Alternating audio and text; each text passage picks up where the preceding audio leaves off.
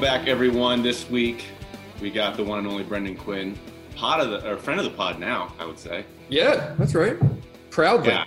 I don't know. I don't. I mean, you might be the first returner. I'm not really sure, but I, I want to keep making that a thing. First and foremost, where are you right now, and how's the golf season going?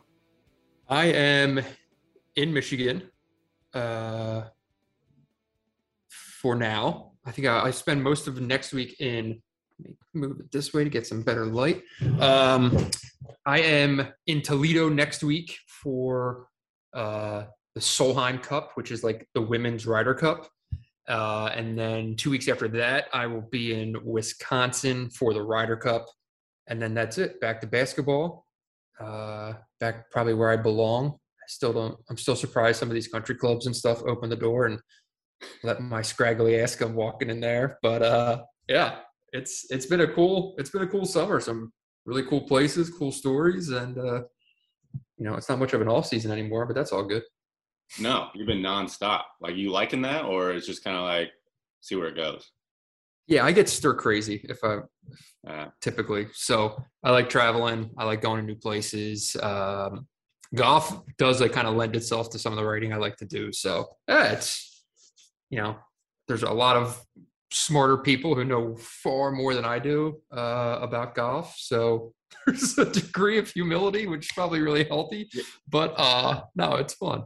yeah, but nobody else. And you're in Indy now, right? Yeah, yeah, yeah. You're back? Yep. I'm in Indy. Here, here for good now. So this is home base. I gotta change. I gotta change my setup. I think the guys at Field of 68 they don't like my deer head, but otherwise, this is where I'm at now. Did you uh, did you catch that yourself? I, I, I certainly did not. In fact, those those were found on the ground. I think those were shed, and then my girlfriend's dad, you know, put them on that metal head, and apparently she liked it enough to put it on the wall. It wasn't my choice to put it that way. Oh yeah, no. I, I mean, at this day and age, you got to have like the full blown uh, Zoom background. You know, you got to get the the frame jersey was a nice touch. It was a bit of a flex. I, I You got, I'm gonna flex again. I mean, it's sitting over here right next to me. I just got to set go. up my uh, my home office now. And I, I've only been living in this house with my girlfriend for a little bit, so I'm not fully set up. So don't worry, people. I will be flexing again. yeah, it's just make sure they know. In case you don't know, now you know. Yeah, With the exactly. jersey behind you. Exactly. We got uh I could talk to you about golf all the time. This is not a golf podcast, even though unfortunately it's not. Maybe I should add some of that into it. Just have you on for like the golf part.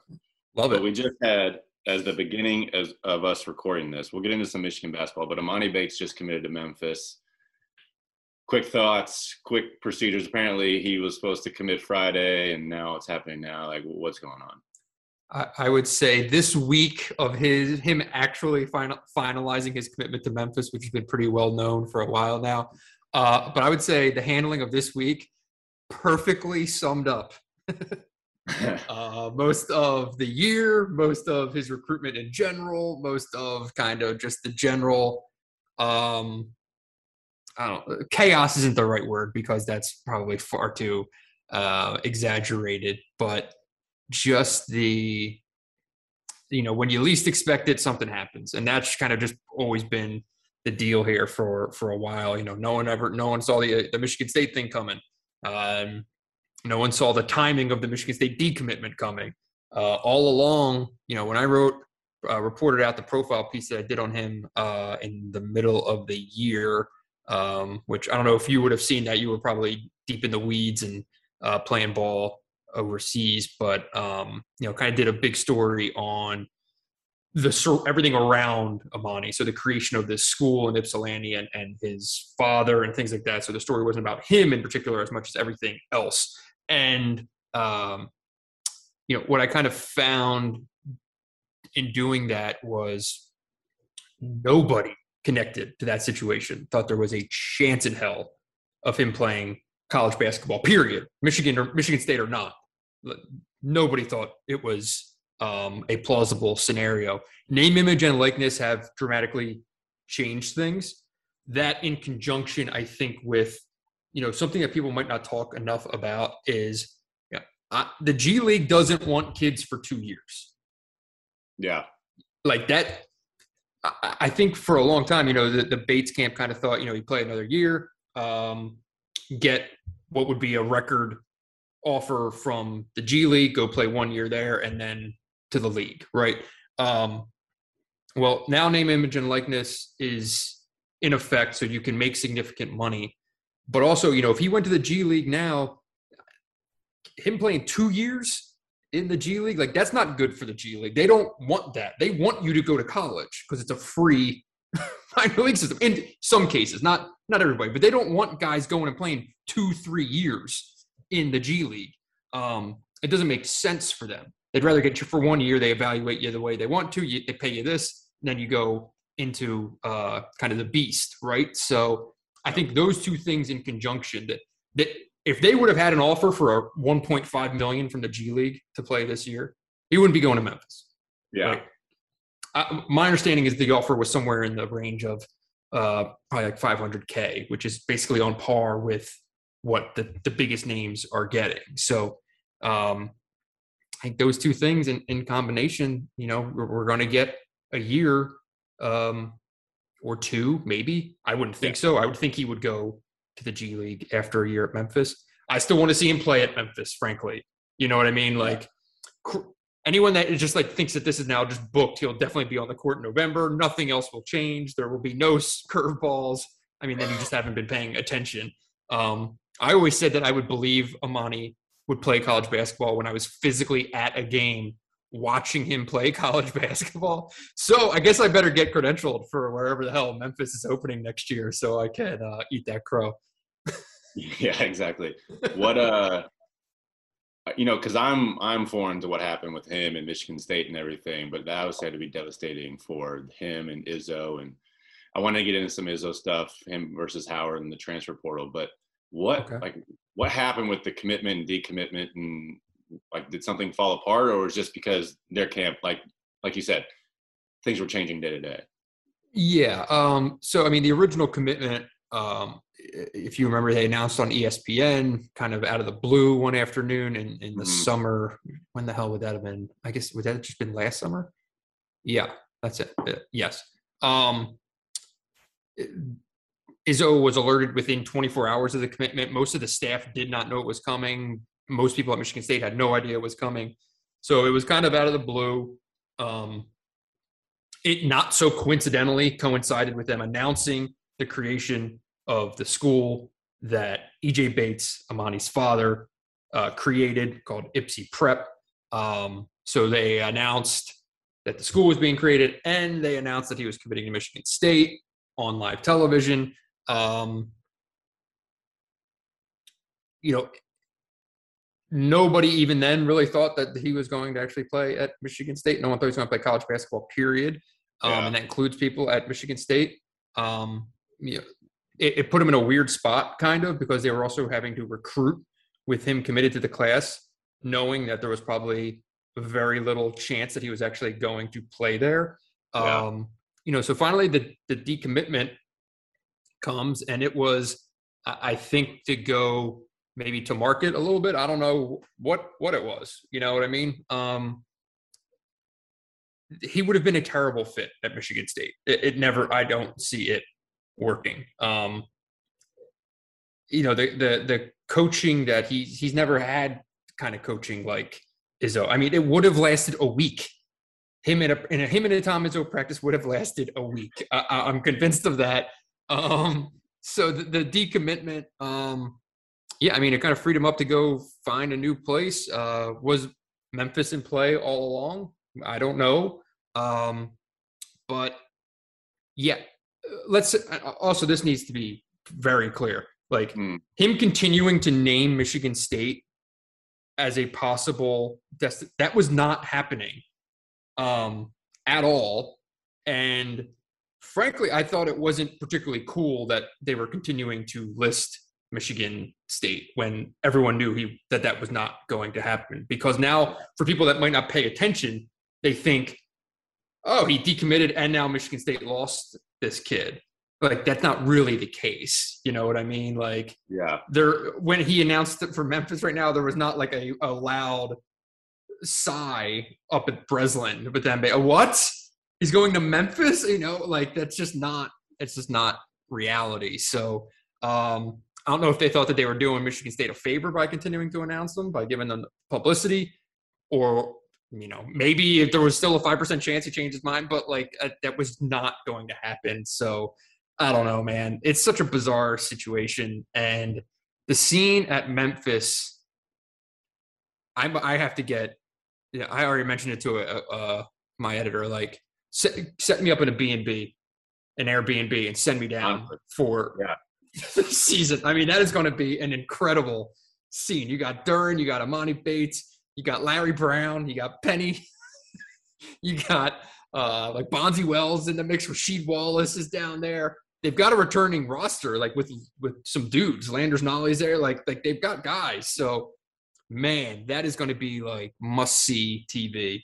Um, just an incredible show. I don't remember when uh Amazon did that Michigan football doc. Yeah, They need to do that. They need to- everyone needs to get down to, to I feel like they would accept. I feel like Memphis is a team. Mhm. Penny's a guy like that would be an easy one for me. Yeah, yeah. You can never do it at Duke because obviously Coach K is who he is and more buttoned up. But like, why wouldn't you do it at Penny? Like, I feel like Penny is the type of guy Juwan's similar. Like, just ask. Mhm. I agree. I you you bringing up him and Michigan State and like tagging along schools, and I was just talking to one of my buddies about a top 50 football recruit in the state. He's got Alabama, USC, Florida, like all these schools on his list, and then he puts IU in his top five. And it's like, what are you doing, kid? Like, just just leave him alone. Like, don't do that to people. Why are you like? You're not cool. Like, people aren't gonna love you more. Just leave it alone. Yeah, I mean, know. unless you- if you're really thinking about it, and like, I mean, it's cool to see Indiana football get elevated just to have their name amongst those schools. But you're also like, you're playing with people's emotions, man. Like there are there are lunatic fans that not are not just ready for the heartbreak that you're about to just slam them with because Oh. the delusion that takes place is is always crazy. There was a kid earlier this year. I think it was dude who transferred to uh, Indiana actually from Pitt what the hell was his name? I'm blanking on his name. I don't know. He's a big scorer from Pitt. He just transferred to Indiana. I can't believe I'm forgetting his name. Um, but he listed five schools. It was High Majors and St. Joe's, my alma mater. And Yeah. like in my group text, you know, a couple of guys were like, "Whoa, check out this dude!" You know, he's just mentioned St. Joe's. I'm like, I, I don't know anything about this kid, but I'm looking at this list. I can tell you right now, he's not going to St. Joe's. It's not happening. So yeah, man, people uh, people take the bait every time. You feel bad.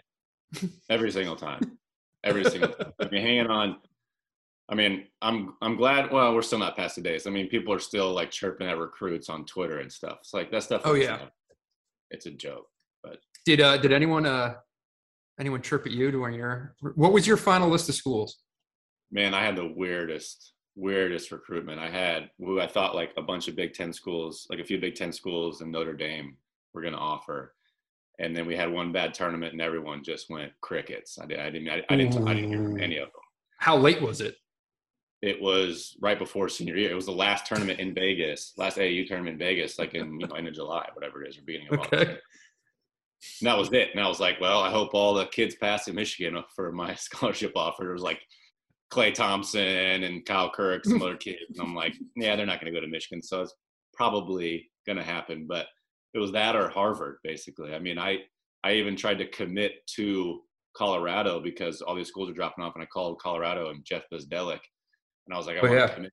And he was like, "Mm, we can't accept your commitment. Like, you don't want to go here. you want to go to Michigan. And I was, remember somewhere on the highway crying with my parents. I was in the back seat, like they didn't, they don't want me, and they were Oh right. I, like, I, didn't, want- I didn't want to go to Colorado. It was not where I wanted to go, but it was like I thought it was my only chance. Wow. Yeah. Do you wonder what, what what how different things would be if you had gone to Harvard? Uh, yeah, it would have been. I think it would have been a lot different. I think my overseas career would have been different. I think. Yeah, I, I think I would have played totally different there. So it would have been. Right. No, I can. I sat there for a while, a few years post college, and fantasized about what ifs, what that stuff. But then I've, I've luckily given that up. I don't sit there at night and think about it. But Would Tommy have already been there? Yeah, so he was the one. He was the one recruiting. He was recruiting me. I mean, he was- Interesting. he was like I was been like their biggest recruit, which is hilarious. But he, he was going hard, hard at me, and so it felt good. And then we played them one or two years later, and I I think I had my career high that game, and I was like, that felt good too. Man, good stuff. Yeah, it's weird. I don't wish recruitment on on anybody. It's the oddest, weirdest times. Like you see all these guys, like Emoni Bates' dad, and people like, all these handlers are, you know, doing it wrong, blah blah. And it's like there's no playbook. Nobody nobody tells these kids how to do it. Everyone's just on their own. Even if people are giving advice, you're just on your own. Yes. Yeah. I mean the, and you can see it's always interesting, like like when you get like getting to know people kind of early in the process, and then seeing that kind of the roller coaster that that goes through it, and you can see the eyes get big and they think of all the possibilities, and then things get real, and they realize the realities of you know the game a lot and just how things can come and go. Like this past year for Emoni's not been easy, and it's easy to forget that at the center of this is like this 17 year old kid who's been commodified since he was 12. You know, how many Yeah. people have made money on Emoni Bates YouTube clips? You know what I mean? Who have no ties to the family at all. So like when people wanted to like criticize him for, you know, the creation of the school and, you know, the how the AAU program was handled, all that, uh, like the, the central theme of the story I wrote was control. This dad who had no idea, didn't sign up for this. You know, he didn't realize he didn't go out to raise a prodigy. He was not Earl Woods, right? In, in that Yeah. way. And suddenly he Right. becomes this thing and he ends up trying to spend his high school career keeping his hands around this whole situation, which was impossible all along. And I, I mean, were there missteps along the way? No doubt. But like, Yeah. I don't know. I, I don't know how many people would be able to handle what, you know, they just have been trying to navigate.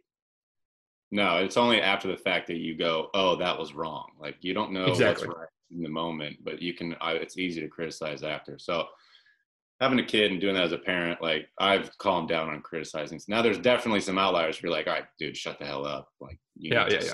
doing what you're doing. But yeah, it's just a tough spot, uh, regardless. Um, I, I want to move on. We talked. You know, you, you you mentioned you wanted to talk about some NIL stuff. Um, and I had Hunter on the podcast, and he said, and you alluded to this with Emoni and going to Memphis, that you know Hunter said that you you know it made it easy for him to return to Michigan because of that stuff, Mhm. na- name, image, and likeness. You can make money off of it now, and it seems like that's a huge win for college basketball. All the college fans want to talk about how they don't like it and blah blah blah amateurism, you know, all that just idiocracy. I truly believe is dumb. And that you got guys literally coming, Emoni going to college. You got your growing talent pool. You got guys coming back because of it. Is exactly what you want. So, you know, what have you seen from that? And have you seen anything from you know from that perspective in terms of Hunter or just you know in general in college basketball? Yeah, I think um, Emoni's case is so unique just because of his age, right? And in any other world, he's likely going right. This isn't really a a, a road for him, but Hunter, I feel like, is like the perfect case study in in the difference that this is going to make in terms of you know people like us who are opponents of college basketball. Um, you know, want to see the game healthy, want to see it be a um, not only good for the schools and the fans, but also the guys who are producing streams of money, right? So um, for for this to become a more viable option is awesome, and and Hunter being a, a great uh, example of that, where you know maybe he just jumps just for the sake of jumping, you know, like that's what. Especially with the other dumbass rules in place about not being able to return if you go undrafted and things like that, like no one should be taking unnecessary risk, right? So this does make it um, a a safer space to not expose yourself, right, and not and not make a decision that you're going to regret uh, a week later because you got bad advice or you got bad information from one team that maybe plays a little fast and loose, saying, "Yeah, we'll take you at 45." You know what I mean? Like that shit happens all the time. So you know, eliminating and, and like that rule still needs to be changed or or somehow that if you go undrafted it's still ridiculous that you can't that this now just eliminates your your college playing days. It just doesn't make any sense. Um, what was it? The pitcher from Vanderbilt got drafted, couldn't come to an agreement on a contract with his Major League Baseball team, and now is just returning to Vanderbilt. To, like, how the hell is that allowed in baseball and not in basketball? I mean, I, we both have uh, pretty good guesses of why yeah. you know why that is the case, but um, yeah. So I, I think that the doors that are going to be open from this, but I, I was talking to some people at Michigan right when Hunter made the the uh, decision, and I was like, you know, the wildly interesting thing about this is we have no idea what this is worth. Like, could he make five thousand? Could he make fifteen thousand? Could he make fifty? Could he make a hundred? Like, no idea, right? I mean, it's totally uncharted waters, and yeah. uh, and it's you know, if we feel that way, imagine being the kids. No, completely. I mean, it's completely exciting for all of them. I mean, even got like, I think during the tournament there was an article written about followers, what players have the most followers. I think Adrien Nunez had like top 10 mm-hmm. the entire NCAA tournament, you know, wasn't even playing. So like guys like that that can bank. But you know, I still have question marks, and maybe there's things in, in the works, or there's already deals been made with Hunter. But you know, there's a kid out of Columbus who got eight thousand dollar truck from this. You know, he's a recruit, eight thousand dollar truck for doing some commercials or posts or whatever for this dealership in Columbus. Like, mm-hmm. where is that going to come from with the Michigan alum? They're rich, wealthy, sure. vast alum of Michigan. Like, why isn't there already something going on with Hunter or his face is on something or doing some type of deal? Maybe there is. I maybe haven't seen it, but I'm I, I don't know. I just haven't seen anything yet. Yeah, I feel like you're going to see um, in the next year probably more and more uh, middlemen, for lack of a better term.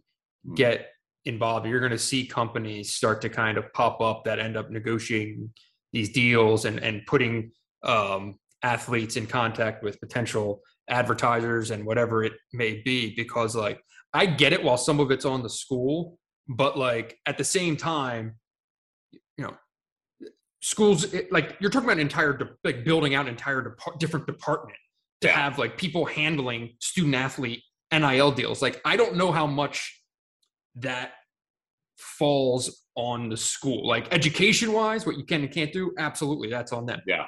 Actually making deals happen i don't know if you can ask schools to do that. Um maybe in a very perfect world maybe if one of the, it's one of those things if you scrap the ncaa right and and just rebuild it all over again that's something that would be in place but that's obviously not possible. So um, you're going to end up seeing almost like mini agents i think. Um, you know kind of start to facilitate these deals and um, you know the schools need to probably be open to you know making sure that they are uh, getting the okay on timely things and stuff like that you know like uh, you, you can't be putting um athletes in situations where they're waiting two weeks for approval on minor things. Because like one of my big questions is, who is the dude from uh, in the Indiana Ohio State game, right? Who do- who dove and hit the pylon with the ball? Remember that? Yeah, yeah. And and people people started making T-shirts of. Yep.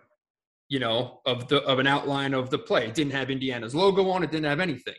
But any asshole in a basement, right, can draw that, slap it on a shirt, sell it, make thousands of dollars, right? Like the yeah, I feel like the beauty of the NIL rule is let the player make that t-shirt, right?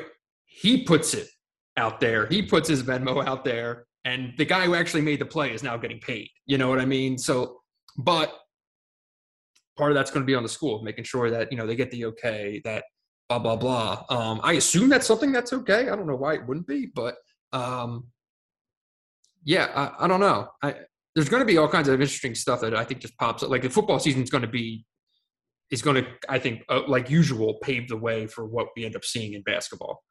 Sure. Yeah, that makes sense. That makes sense. And then one of the big things with Michigan now that Hunter, you know, viewed his issues with was the use of the block M.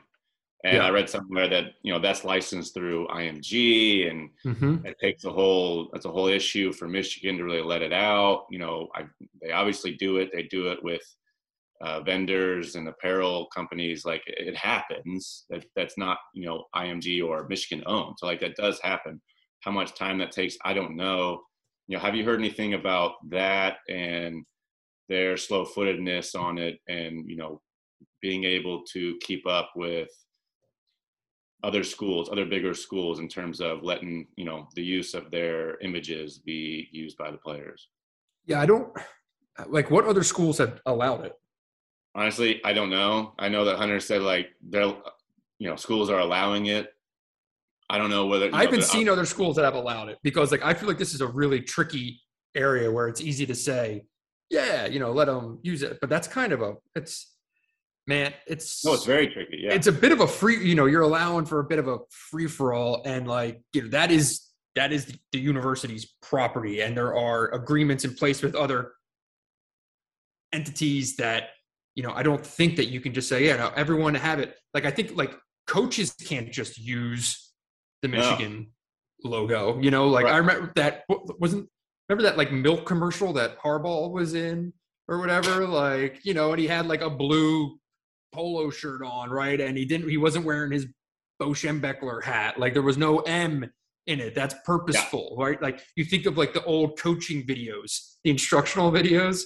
You know, like it would always be like the the coach in like the blank polo, right? Or like a, the the faded out logo on the side. Um, like this is just the way the world works in terms of trademarks. Um, if yeah. you're a professional athlete, like you don't get to wear like LeBron can't wear his Lakers jersey in a like Nike ad. All right, maybe he can because it's a Nike jersey, but like you get my point. Like you've seen those right. ads where you know purposefully the player's position that you don't see any logos on it, and it's it's all trademark. So I just don't know how.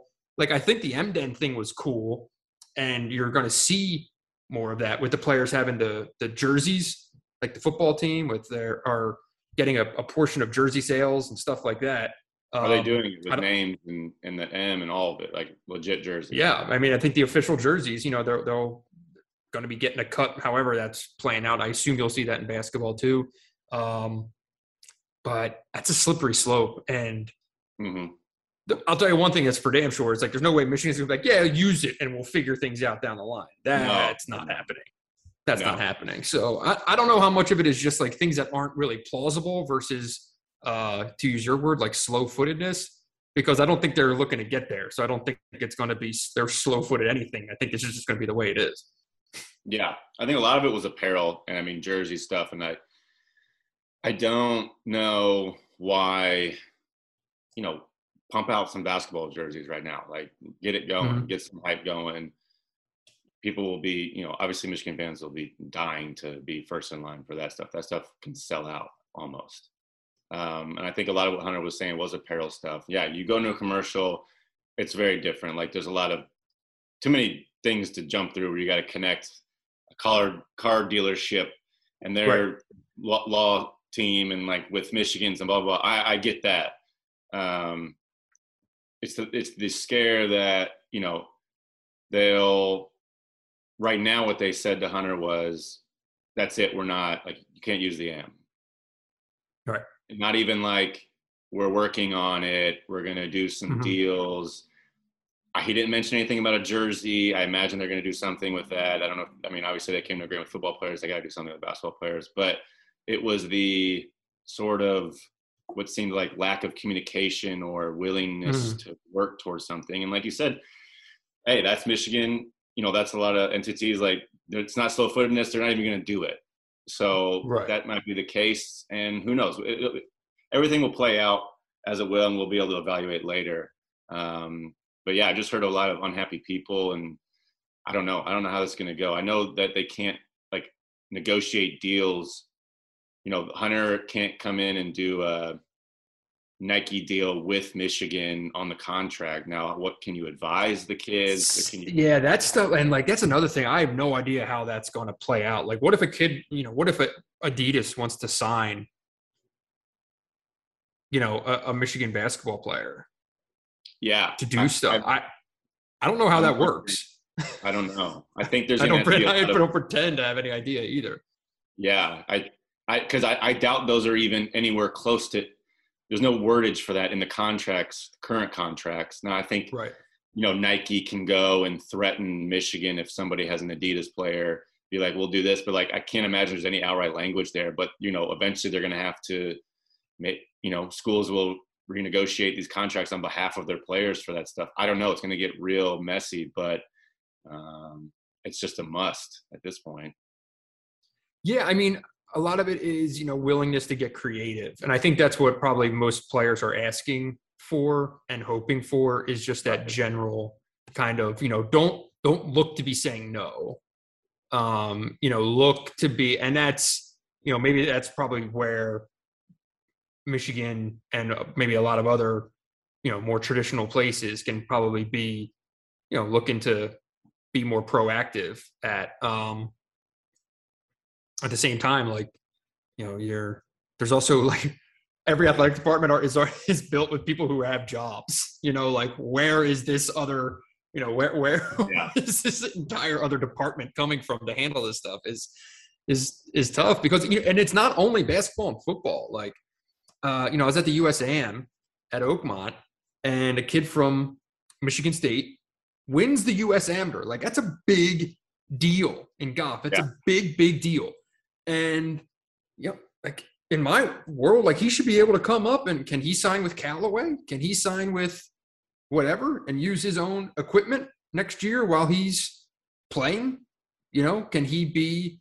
Can he go work at a uh, do clinics at courses and be making money? Like if you're the U.S. Amateur Champion, you say I'm going to go set up at this country club for the day, and I'm giving clinics, and it's five hundred dollars for you know two hours to show up, you, yeah. would get a lot of people showing up forking over five hundred dollars. Like, right. where does all that stuff fall in line? You know, um, I don't know because at the same time, Michigan State was quick to put his face on a billboard. Yeah. Throughout the state, you know, congratulating him for Michigan State golf. You know, it was his face with the Michigan State logo. what if he wants to put up his own billboard? You know? Yeah, it's totally different, totally different subject. And you don't know where that kid's gonna go. I mean, he might flame out in Big Ten golf. Like that was his opportunity I mean, to capture some money. Yeah, right? for every Bryson DeChambeau who you know wins the Am and then goes on and has an amazing career, there are the guys that win the Am and you never hear from them ever again. Yeah, it's um, it, it's just something that you don't want to get caught behind, especially mm-hmm. in the with the big schools. And I I don't know. I mean, if, I hesitate to say it, but I, you know, I went on a podcast and we were talking about how Howard can't be super happy with, you know, the slow footedness, quote unquote, that you don't even, mm-hmm. you know, recognize, which I, I understand. But you know, a guy like that, you know, it's got to be a thing where coaches are now even battling against it. I guess maybe Izzo's more of a, uh, you know, conservative on, on that end. But a guy like Howard, I feel like, is definitely, you know, player first, wants these things to happen, and does not want it to interfere with recruitment. And I think don't yeah, you don't need to get ahead of other schools. We don't want to be lagging behind all that much. And I think that's like one of the biggest fears of Michigan because let's be honest, recruitment, you know, has been everything for Michigan fans and especially Michigan football. And it's just really picked up in the last 10 years with Michigan basketball. But man, it is that's a scary game you're playing if there are things you aren't doing. Yeah, I mean, uh, right now, if I was a Michigan fan, I wouldn't be too worried about basketball recruiting. right, right. I'm but, not worried um, about the, basketball side of it, to be honest. Yeah, uh, yeah. I mean, it's fair. It, I mean, it's, it's really hard because, um, you know, without being there every day, without talking to every athlete about this stuff. Like you just don't know what is um what's reality versus what's being interpreted by athletes. And like the, I've heard stories of schools, schools that both both of us know, having clinics on name, image, and likeness and what they can do and they're instructional and all this stuff. And you know, 15% of the student athletes attend it.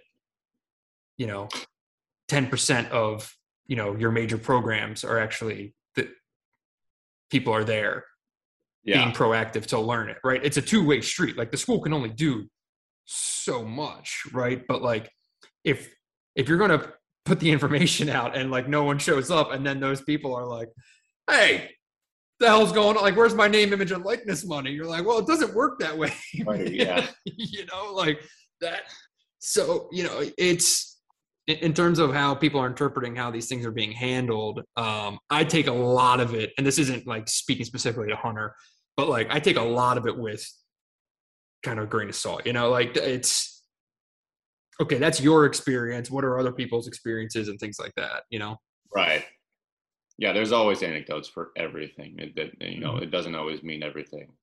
Um, and again, wait, wait for the football season to happen, and then even wait for this basketball season to happen. This is everyone's first round of this, and to be reactionary is, I don't know, mainly pointless. You can only just learn from what you can do, basically, or learn from the past a little bit. But yeah, that's a lot of NIL talk. That was good stuff. Uh, I want to move on to a couple topics with you before we get out of here.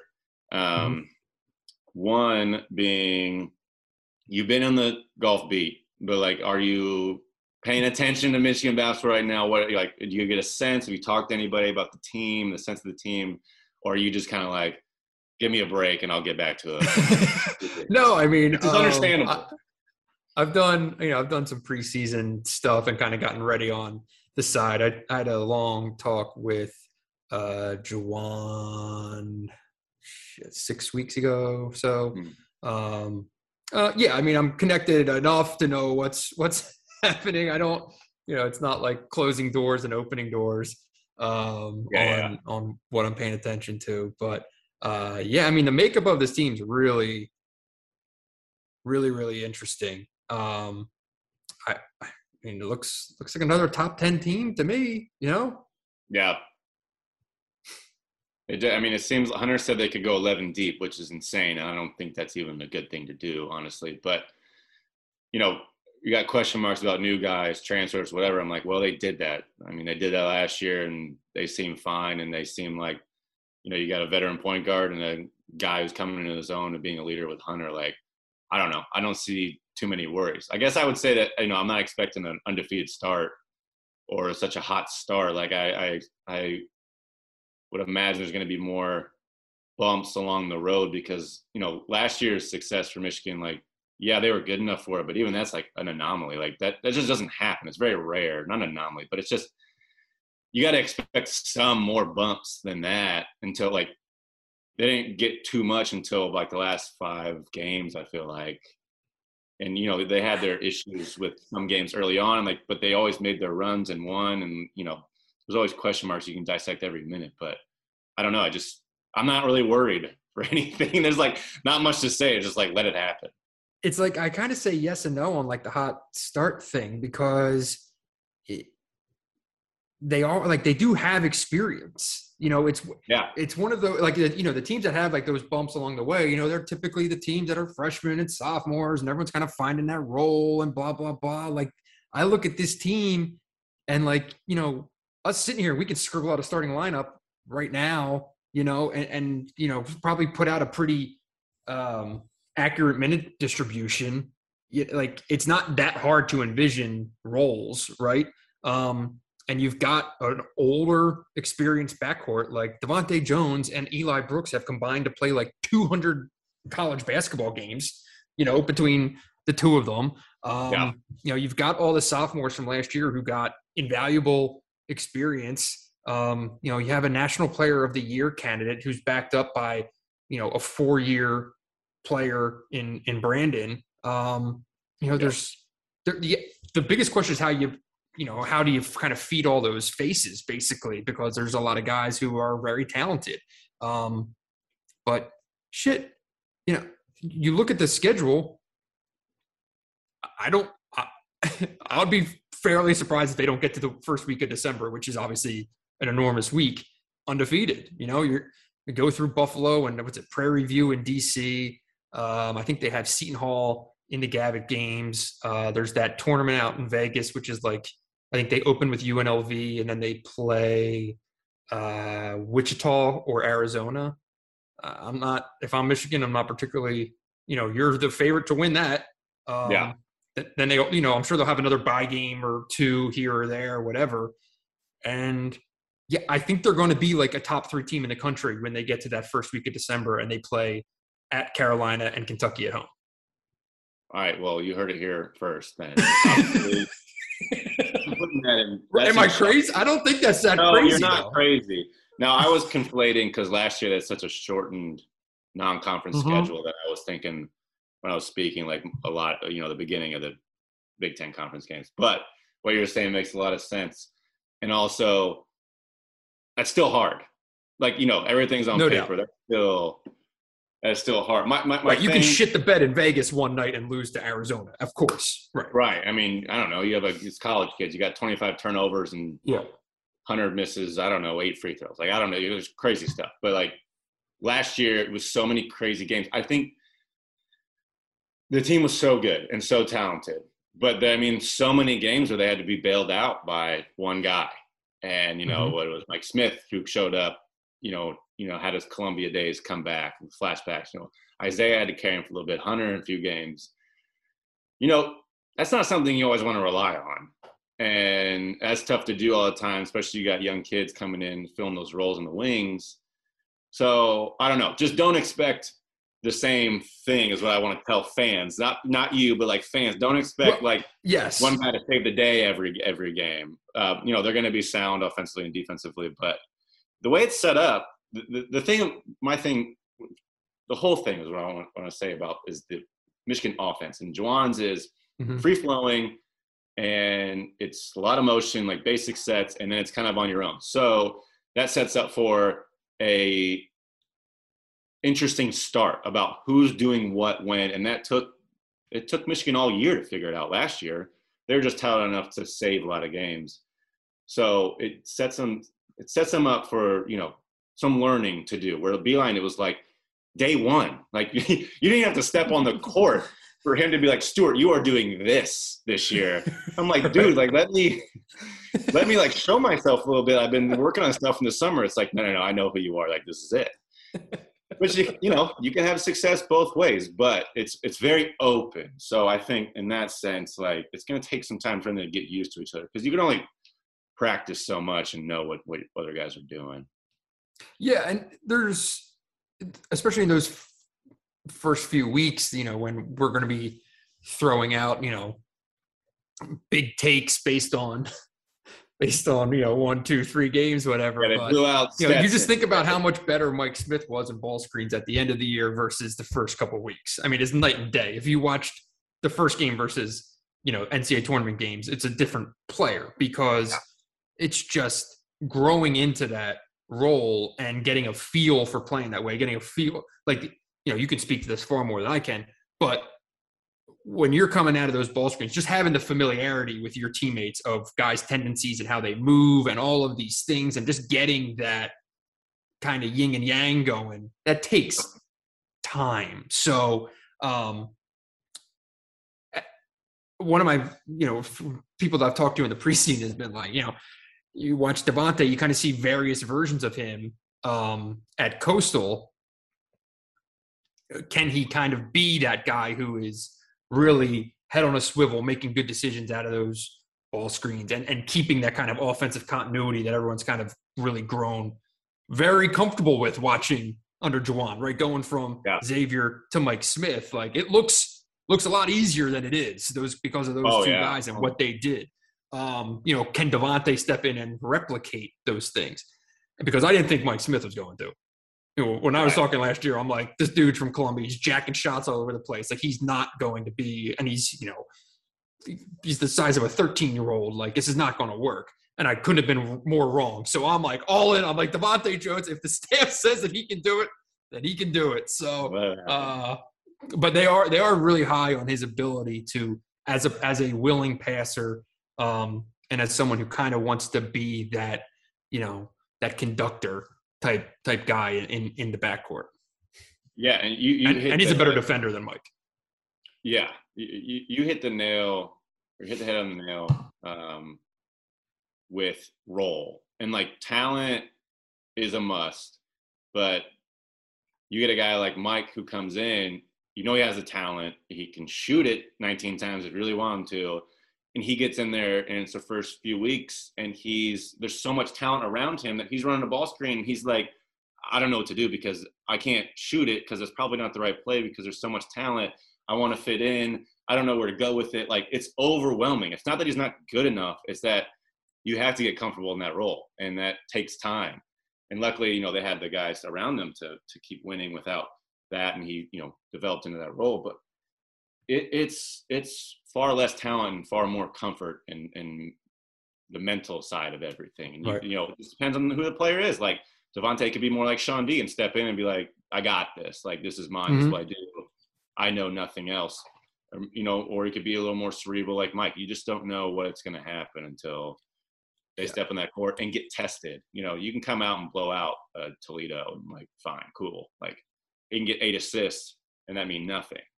And you know, until they get tested, uh, it'll be interesting to see. But you know, I mean, I, I will say, especially like those early tests, like you talk about getting bailed out. Like end of the day, those games where you know the threes aren't falling or whatever, the inevitable games of of November, right? That that you've everyone has seen.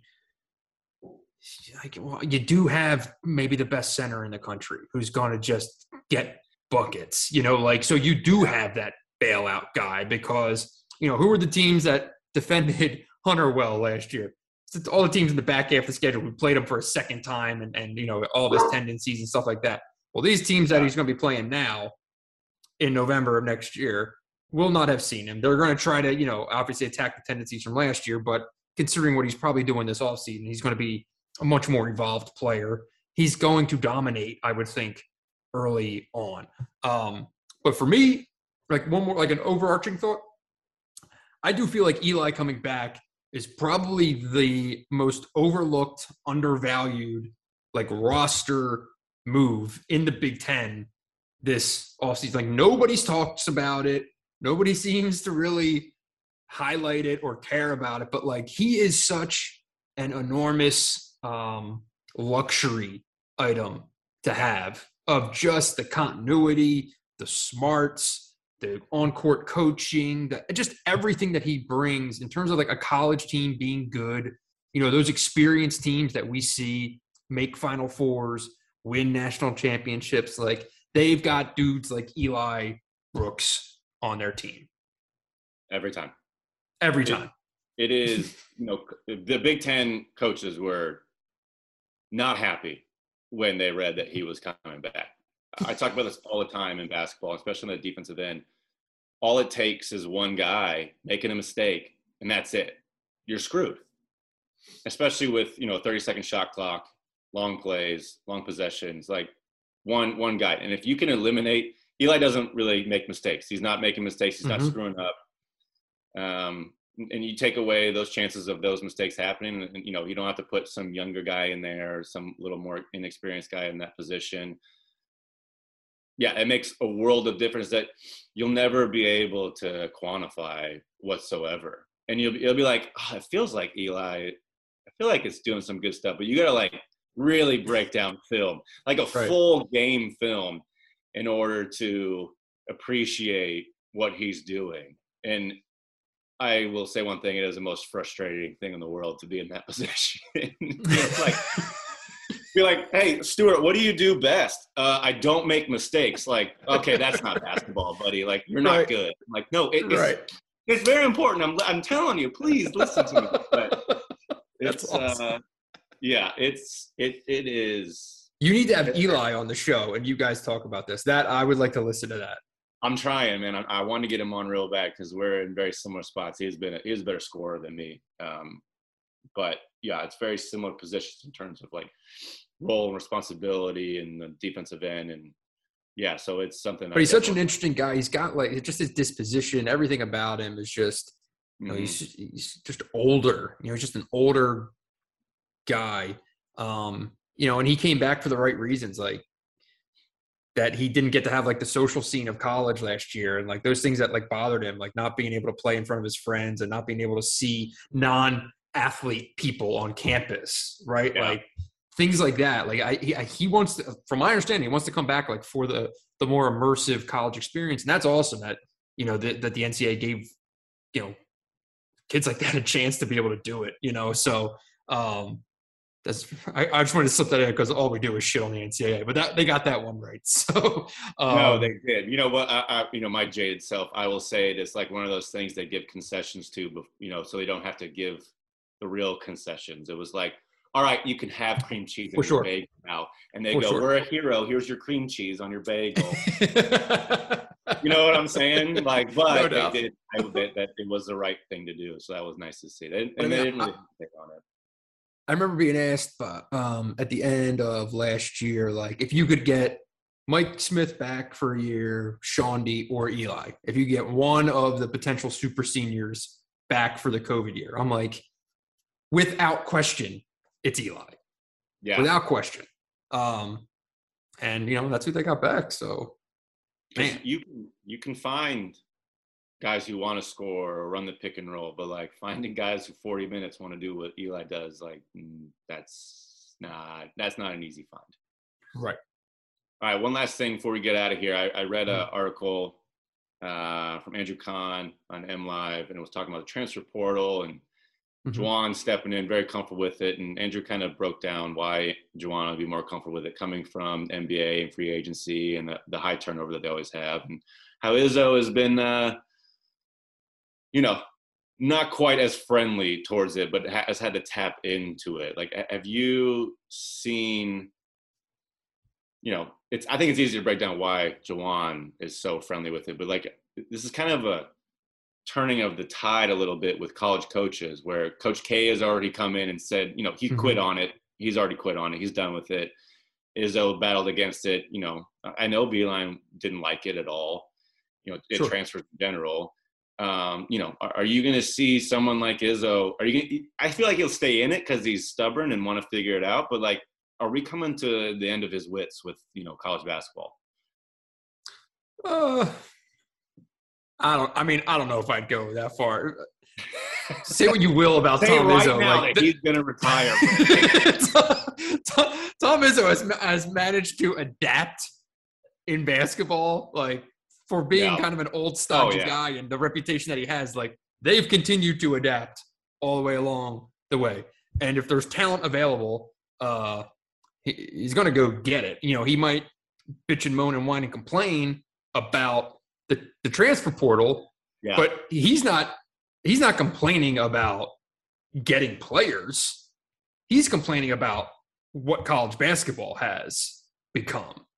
But like anyone else, like he's not just going to be like make a statement and say I'm not going to take players from the portal. Like there's no way he's already done it. You know, I mean, he got the kid from Northeastern this year, and this is what I love about the college coaches, and this is like family members of mine included, who are like they make these sweeping statements about what's best for the game, but then when they have to do it, you know, for their own survival, you know, yeah, he's going to go sign Tyson Walker you know, yeah. he'll say, um, what is the transfer portal going to do to these poor mid majors? You know, who are going to they're going to develop these guys, and then the big programs are going to come around and take these players, and and now the program and that coach is just, you know, left to fend for themselves. Oh, and then what does he do? He goes and takes, you know, Tyson Walker does not end up at Northeastern. Like that's like a a top three player that Bill Coen will ever coach at Northeastern was mm-hmm. Tyson Walker, and he just picked up and left for Michigan State instead of going and taking Northeastern to next year's NCAA tournament, right? Like yeah. every coach is survival first, and they want to win. So you know, Izzo will complain about it, but it's more of the kind of holistic approach of what he thinks college basketball should be, and that it's not 1985 anymore.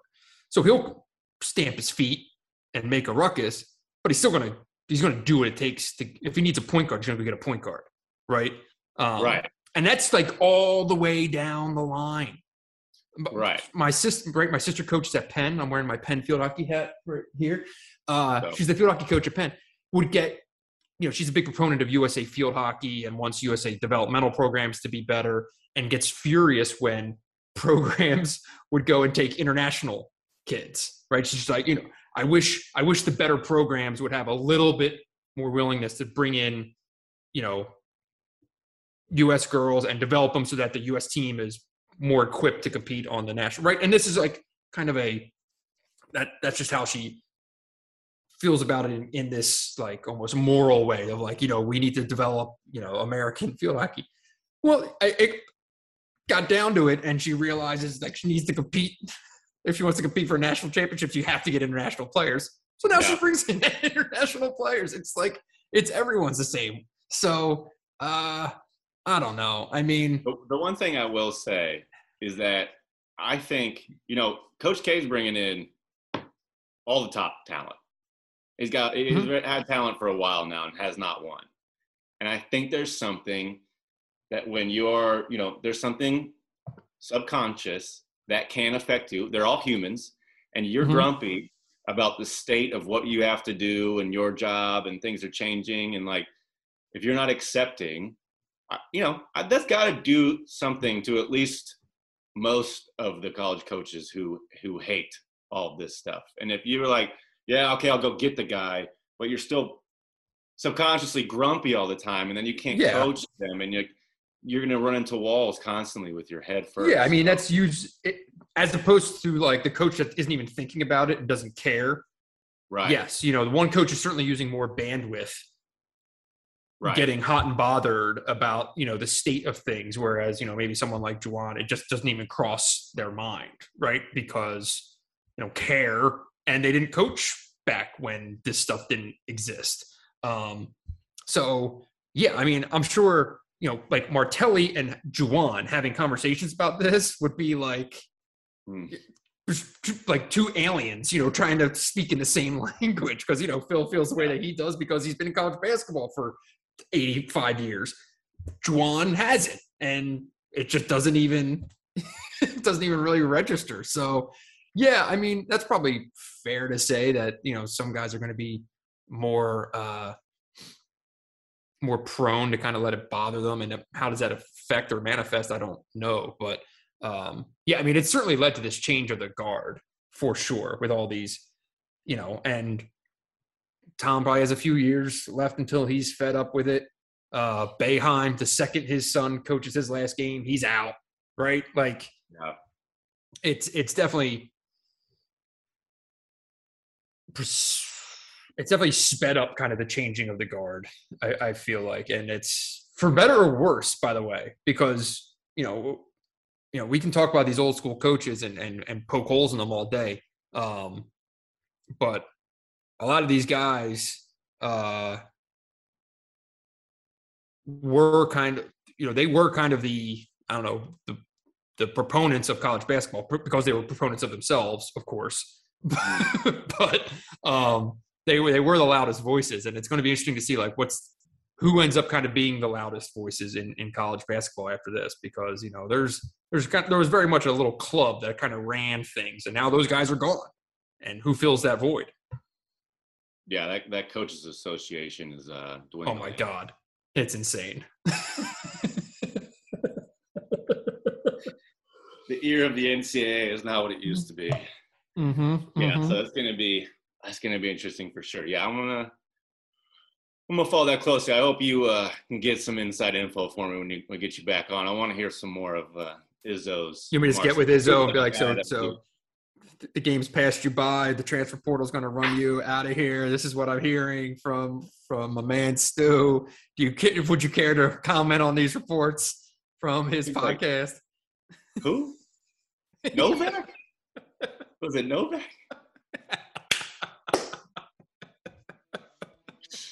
Oh man. Oh, yeah. All right, Brent. I appreciate you All coming right. on. Happy to. Yeah.